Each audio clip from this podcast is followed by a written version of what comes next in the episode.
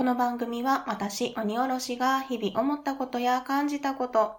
好きなものの話をボイスブログとして記録することを目的に、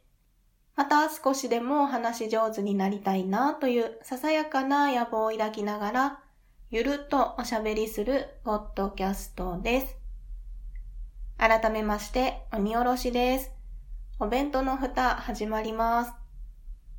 皆様いかがお過ごしでしょうか？そして本日お誕生日の方おめでとうございます。新しい一年になりますように願っております。えー、今ですね、録音を始めていますのが、2020年12月24日の午前9時ですね。クリスマスイブですね。皆さんのお家にはサンタさんは来るのでしょうか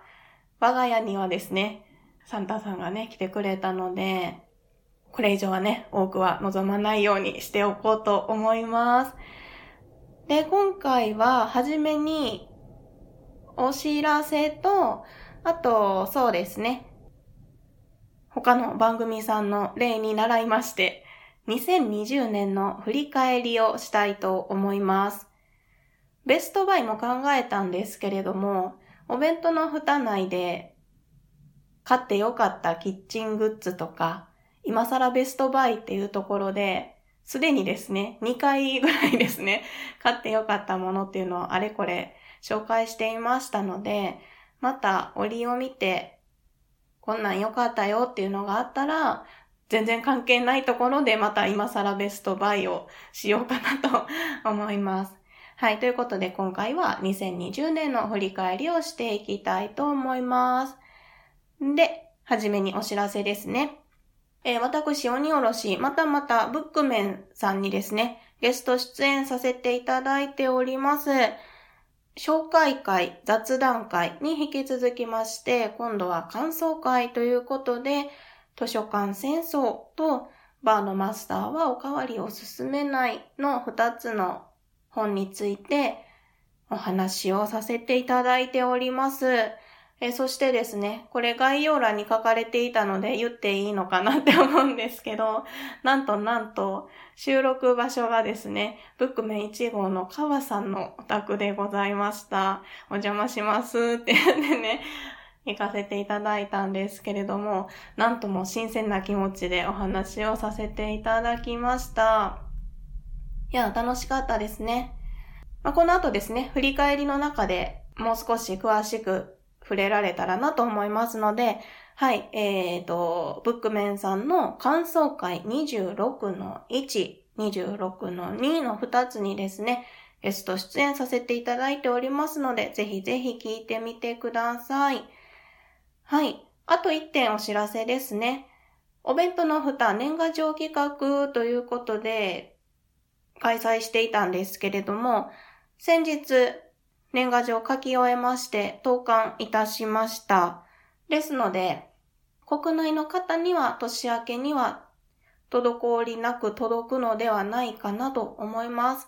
お一人ですね、海外にお住まいの方がいらっしゃいますので、まあ、このコロナの影響であったりですとか、まあ、そもそもその遠いところにね、お住まいですので、時間がかかるかなっていうところはあるんですけれども、無事に届くことを願っております。はい、というところで、はじめにお知らせでございました。では、このままですね、2020年振り返りということでお話をしていきたいと思います。ゆるとお聞きください。はい、というところでね、編集点みたいなところを作ったんですけど、このままね、お話をしていきますね。そう。2020年も終わろうとしております。でですね、今回は、お弁当の二的振り返りと、私、鬼おろし個人の振り返りをしたいと思います。どうしようかな どうしようかなって思ってるんですけど、先にお弁当の蓋の振り返りからしましょうかね。個人の振り返りはとんでもなくあっちこっちに話がいきそうなので、はじめにお弁当の蓋の振り返りをしたいと思います。そうですね。まあ、もともとボイスブログとしてやっていましたので、まあ、そういったところで日々のお話を今年もたくさんできたなと思います。なんですけれども、今年大きく変化したところっていうのが、やっぱりゲストに来ていただいたりとか、行かせていただいたっていうのが多かった一年だなと思います。うん。春にですね、お弁当の蓋1周年を迎えた時に、これからどんなことをしていきたいかなっていうところで、いろんなところに遊びに行かせていただいたりですとか、ゲストの方をお呼びしておしゃべりしてみたいんですっていうことを言っていたんですけれども、そこからですね、声をかけていただくことがぐっと増えました。本当にありがたかったです。順番に行きましょうか。一応メモメモはしております。いつものおべふたノートにですね、メモをしておりますので、行きましょう。一番初めに、今年のね、一番初めにゲストに来ていただいたのは、椿ライドウさんですね。はい、いつもお世話になっております。こんなことやってみたいんですっていうのを言った直後にですね、ライドウさんから出ますよって 言っていただきまして、あの、ぜひ出てくださいということでゲストに来ていただきました。はじめの時はですね、ポッドキャストについてあれこれお話をさせていただきましたね。うん。や、このポッドキャストの話っていうのが、本当に人それぞれじゃないですか。なので、うん、たくさんいろんな方のね、お話をね、これからもね、お聞きしてみたいなと思いますね。で、ライドウさんからは、その、それまでプロリスナーっていう風にね、おっしゃってたんですけど、そこからライドウさんの中でもこう変化があって、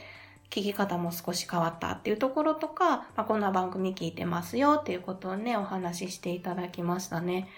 あと、その、本編では配信してないと思うんですけど、その前後のトークでですね、めちゃめちゃアドバイスをいただいたんですよ。こんなことしてみたらとか。そういうのもね、すごく嬉しかったですね。はい、ライドウさんありがとうございました。え続きまして、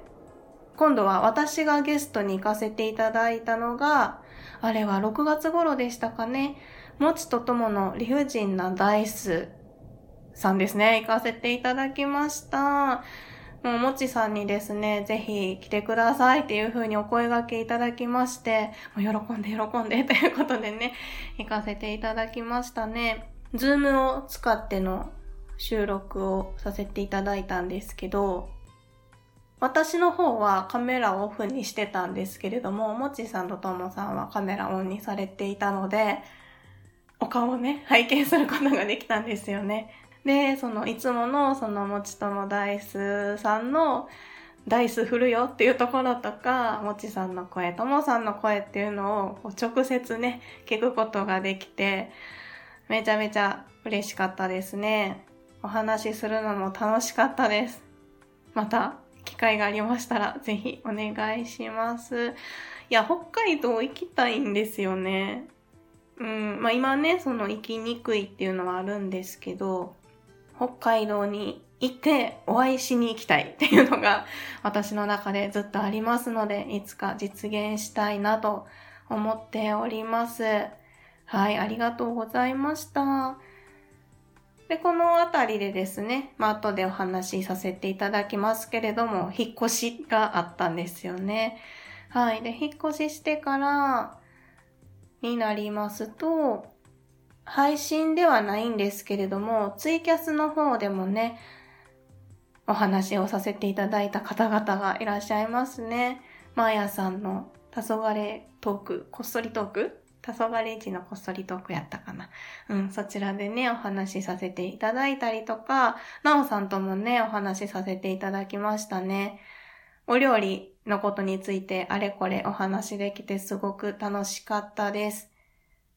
あ、そっか。マーヤさんとは引っ越しの直前か。引っ越しの直前ですね。うん。で、ナオさんが引っ越ししてきてからでしたね。すみません。失礼しました。そうそう。そんなこともありました。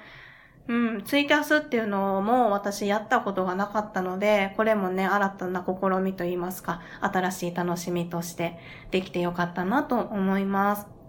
はい、そして、ゲストにですね、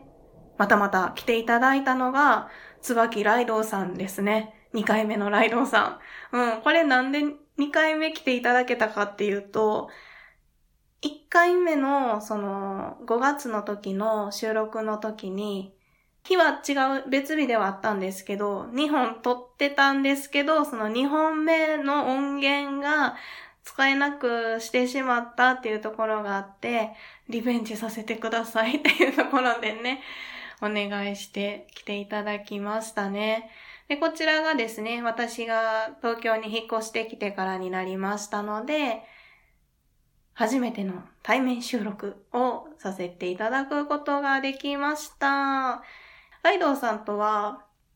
昨年のゆとりっ子たちのタワーごとさんのイベントでね、お会いしたことがあったんですけど、うん、それからで言うと、まるっぽ1年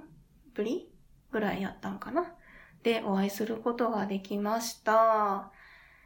この時のライドウさんとのお話は、少女週末旅行というアニメのね、お話をさせていただいたんですけど、そうそう、さすがライドウさんっていう感じでしたね。もう全然注目しているところがすごい多岐にわたっていて、あ、そういう見方があるんやとか、なるほどって思いながらね、お話を聞かせてもらいました。うん。やっぱりその好きなものの話を一緒にできるっていうのはいいなっていうのをね、思いましたね。はい。ありがとうございました。で、そこからですね、オープニング、オープニング？冒頭でね、少しお話ししてた、ブックメンさんの紹介会と雑談会の方ですね、行かせていただきました。でこちらもですね、ブックメンのお二人は東京にお住まいなので、対面で収録させていただきましたね。私が東京に引っ越してくる前からずっといつかお話できたらなって思ってたんですよ。思ってたし、お声掛けもいただいてたんですけど、なかなかこう、実現ができていない中で引っ越してこれたので、もうそれは会うしかないと思って、ぜひお話ししたいですっていうところでね、念願かなって実現いたしました。いや、楽しかった。もうね、その、この後もまだゲストのか、えっ、ー、と、行かせていただいたお話するんですけど、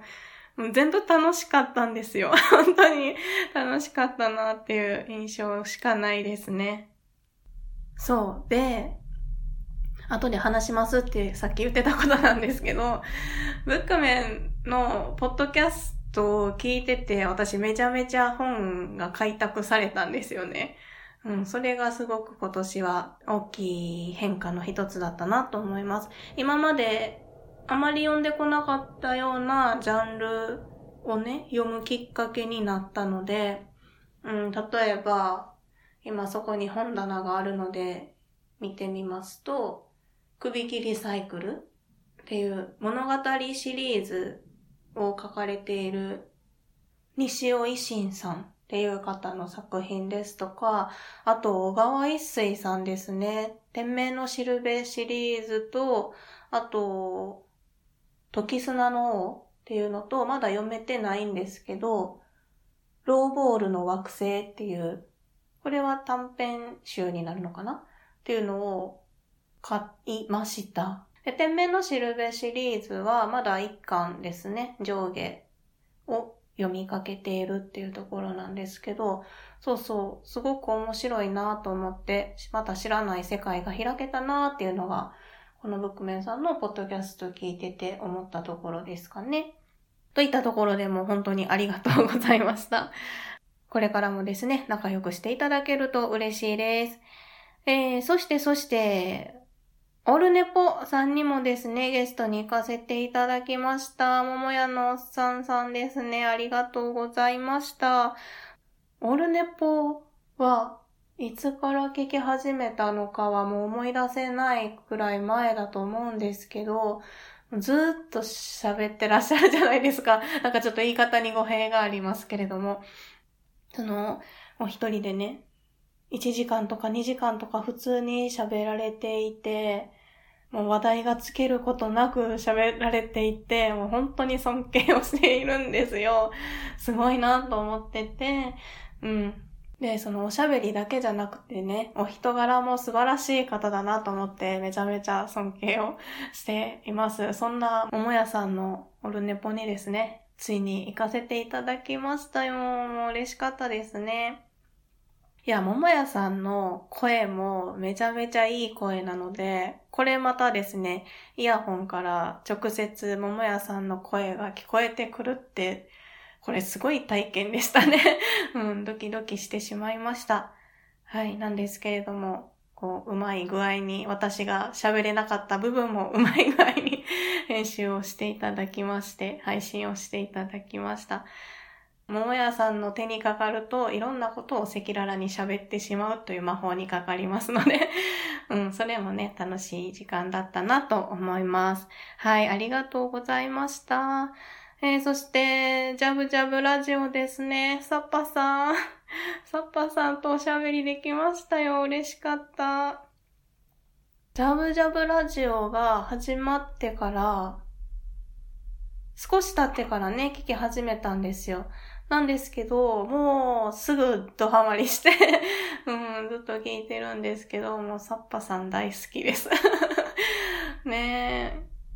めっちゃ可愛いですよね、サッパさん。私、サッパさんの、あの、なんとかやおのところのコーナーとかもめっちゃ好きやったし、あの、笑い声とかも好きやし、いや、いいなと思っていつも聞いてるんですよね。で、サッパさんにもこのお弁当の蓋をこう聞いていただいて、鬼おろしさん好きですってね、本当にありがたいことに言ってもらえてまして、念願かなってサッパさんともお話しすることができました。いや、サッパさんにもね、ぜひぜひ会いに行きたいですね。岐阜県ね、岐阜県にもたくさんいらっしゃいますし、ポッドキャストさんで、え、めっちゃカミカミでした。ポッドキャスターさんね、いらっしゃいますし、サッパさんもいるし、サッパさんのお姉さんのリオさんもいるし、っていうところで、岐阜もね、行きたいですね。また落ち着いたらぜひ遊びに行かせていただきたいなと思います。はい、サッパさん、またおしゃべりしましょうね。ありがとうございました。はい。といったところですかね。この直近でまたブックメンさんに行かせていただいたっていうところと、そうそう、あと一個ね、実はっていうのがあるんですけど、それはまたお話ができる時が来たらお話できたらなと思います。というところで、ここまではですね、お弁当の蓋の2020年振り返りをしてみました。いや、本当に総括して楽しかったです。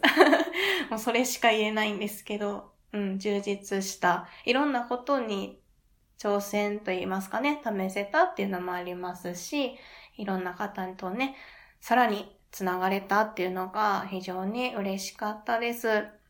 えー、まあゲストに行かせていただいたり、来ていただいたりっていうことに限らずですね、まあいろんなことがあった中で励ましのお便りをいただいたりですとか、なんとなんとプレゼントをね、いただいたりですとか、もう本当に皆さんのお気持ちをありがたくありがたく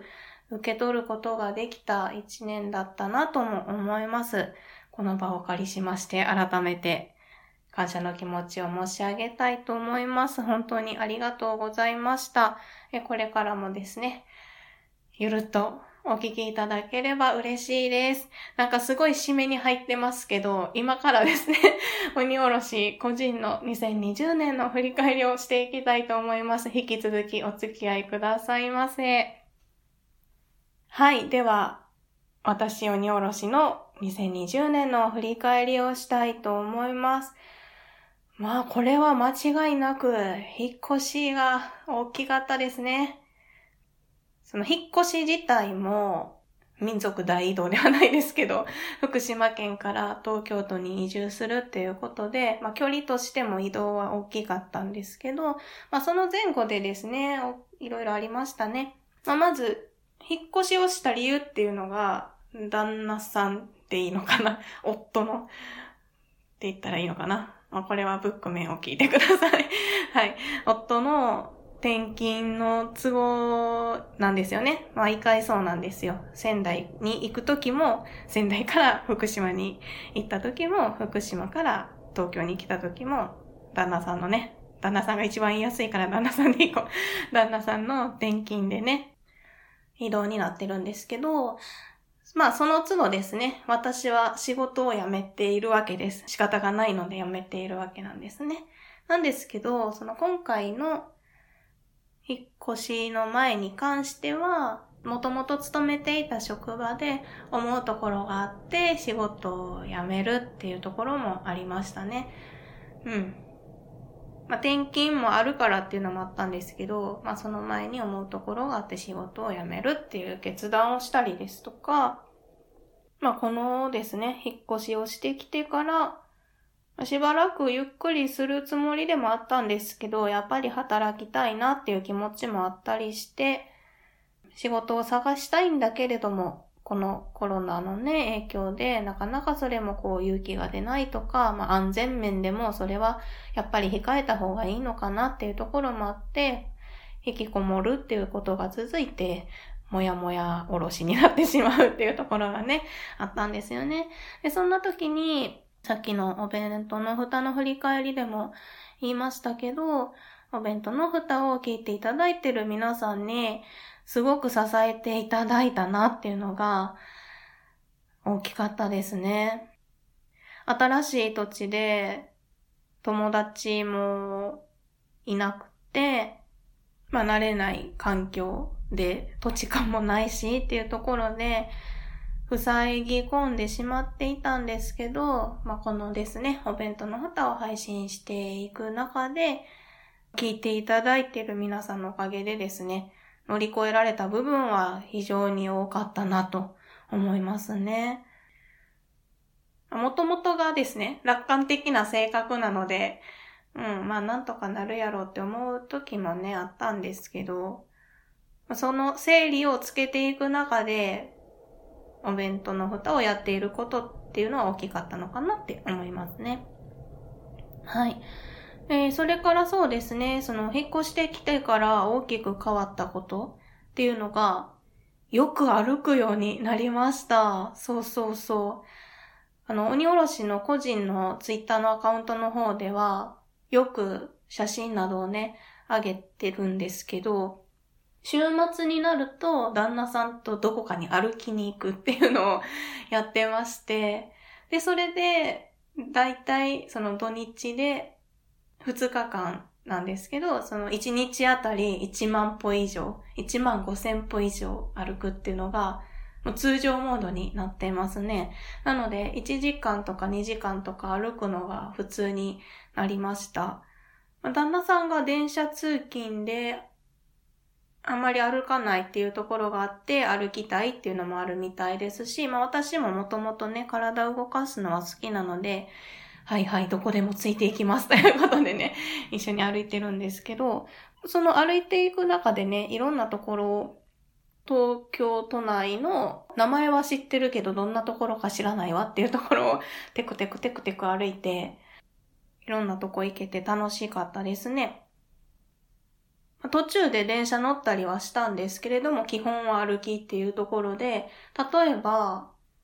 最近やと、上野まで歩いたりとか、池袋まで歩いたりとか、あと靖国神社の方まで歩いたりとか、あと、スカイツリーですね。まあ上の方面になるのかな？やりますけど、スカイツリーの方とか、あと、六本木ヒルズの方とかも行きましたし、皇居の方もね、行きました。皇居の周りぐるって歩いたりもしましたね。あんまり喋るとどの辺に住んでるかがバレそうなんですけど、まあでも歩いてる時間とか距離で言ったらそんなにわからへんか。っていう感じですかね。でですよ、この中でも一番楽しかったのが、隅田川の橋巡りなんですよね。これ、ほんまはお弁当の蓋の本編でね、配信をしようと思ってたんですよ。思って、おべふたノートにもカキカキしていたんですけど、ちょっと間が空いてしまって、新鮮味がなくなってしまったんですよね。なんですけど、ちょっとだけ聞いてくれますか？その、この隅田川橋巡りの何が良かったって、ちょっとだけネタバレになるんですけど、うちの旦那さんがですね、その道のプロなんですよ。なので、プロの解説を聞きながら橋巡りができるっていうのがめちゃめちゃ面白かったです。橋の種類を簡単にお話しすると、トラス橋とかアーチ橋とか吊り橋とか他にもねいっぱいあるんですけど、そういう橋の構造とかその建築様式っていうのの名前もついてるし、建てるのに使ってる部材とか、部材、材料ですね。材料とか塗料のお話とかをしてくれるんですよね。ここがこうなってるから、こうでっていうのを教えてくれるんですよ。で、橋ごとに全部教えてくれるんですよ。これめっちゃ面白かったんですよね。だから、やっぱり、やっぱりどっかでお話しします。これ楽しかったから皆さんにもぜひお伝えしたいので、来年になりますけれども、どっかでお話できたらなと思います。この隅田川橋巡りはね、めちゃめちゃ良かったです。はい、ということで、来年までお待ちくださいませ。はい、まあ、歩くっていうところではそんなところがね、あったかなっていうところですかね。あとそうですね、ここ最近の話になりますと、ありがたいことに忙しくしております。えっ、ー、と、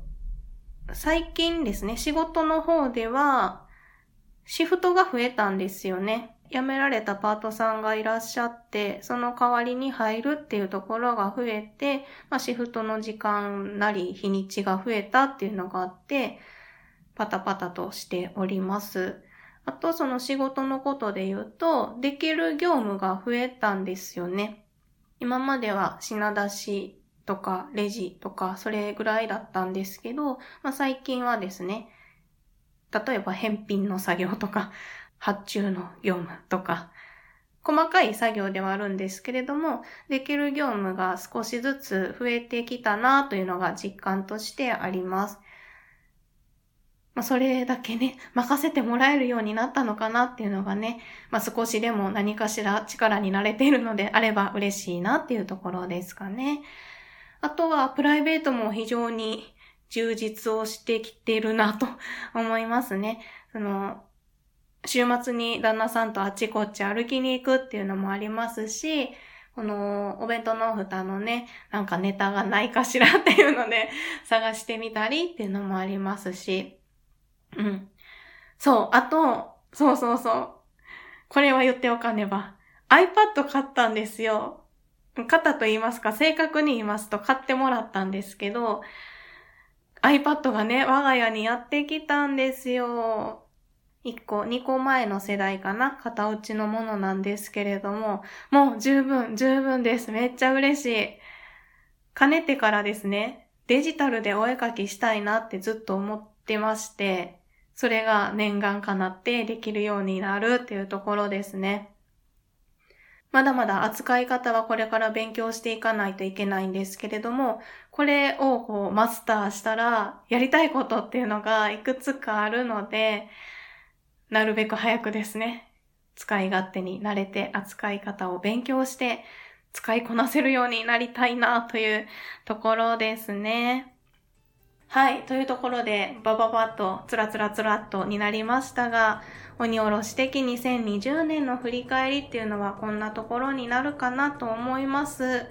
そうですね。繰り返しになりますけれども、本当にいろんなことがあった2020年だったなと思います。まあ、これは昨年も思いましたし、きっと来年も再来年も思うんだろうなとは思うんですけれども、うん。まあ、それでもやっぱり良い一年だったのではないかなと思います。いろんな経験をして、しんどいことも、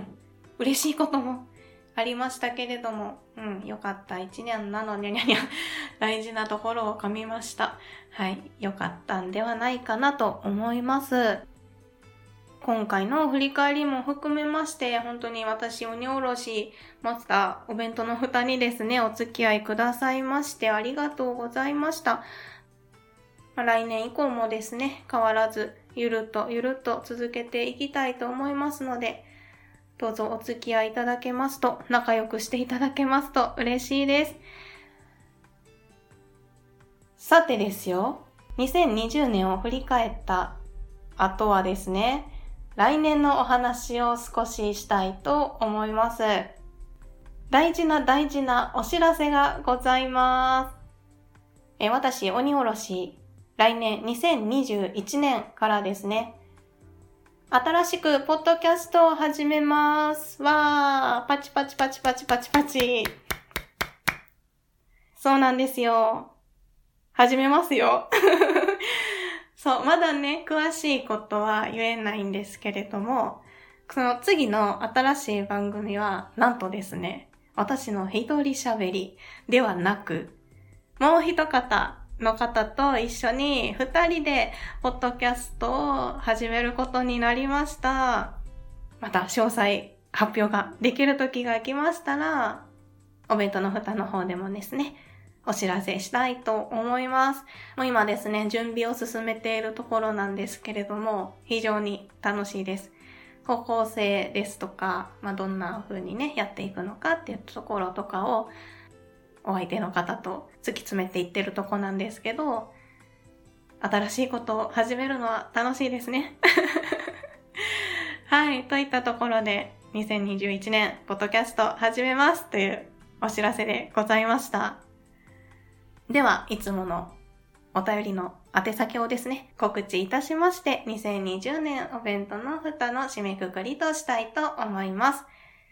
お弁当の蓋では皆様からのお便りをお待ちしております。ご意見、ご感想、ご質問、ツッコミ、アドバイスなどなど何でもお気軽にお送りください。メールアドレスはお弁当のふた、アットマーク、gmail.com。お弁当のふたは小文字で、o-b-e-n-t-o-n-o-f-u-t-a です。ツイッターも開設しております。